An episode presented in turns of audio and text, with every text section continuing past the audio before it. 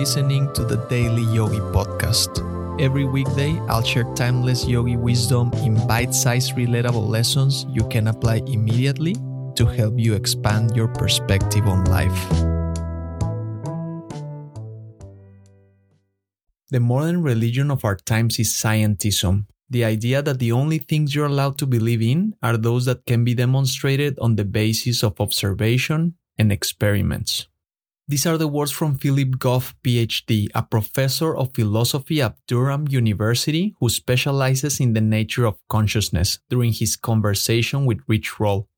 And he goes on to say, if you zealously clung to that, you wouldn't believe in your own conscious mind because that's not something that can be known about in that way. You wouldn't believe in the kind of truths mathematicians come up with, which don't seem to concern the physical world of space and time. In his conception of philosophy, Philip suggests we do synthesis.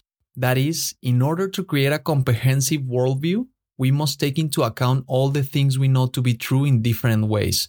Not only scientific truths of experiments, but also the reality of our own consciousness, philosophical truths, religious truths, and other aspects of human experience. Fundamental reality is not properly described by current scientific theories.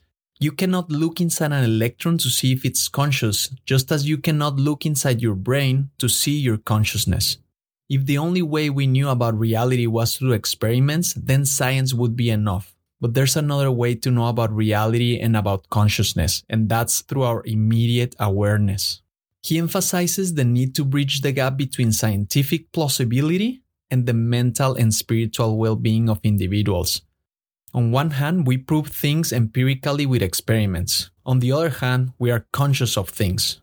For instance, we are conscious about those experiments, but we cannot prove that same consciousness with experiments or determine its origin. Aren't we in a very strange period of history where our official scientific worldview denies the existence of the most evident thing, our consciousness, the very thing that gives life meaning? In a way that's even crazier than any orthodox religious beliefs. We've got a philosophical dilemma. How do we bring these things together? The closest philosophy I have found to take on this task, to synthesize all the things together and bring them into a worldview, is the Yogi Science, a philosophy founded on pure reason by ancient Hindu sages about 5,000 years before the Christian era began.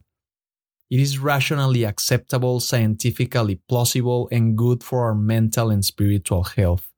This is the very reason its teachings made sense to me, the reason why I started writing about them. Although it's impossible to delve into depths in such a short space, I will need to write a book. I'll keep doing my best to bring you the ancient fundamental truths the yogis taught to aid you in your development and growth as a human being. Lay aside preconceived ideas, religious teachings, and philosophical conceptions. Open yourself to this timeless wisdom and let it expand your perspective on life. Thank you for listening.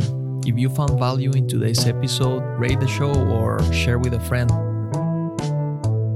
And remember, take this reflection into the silence, and I'll see you next time.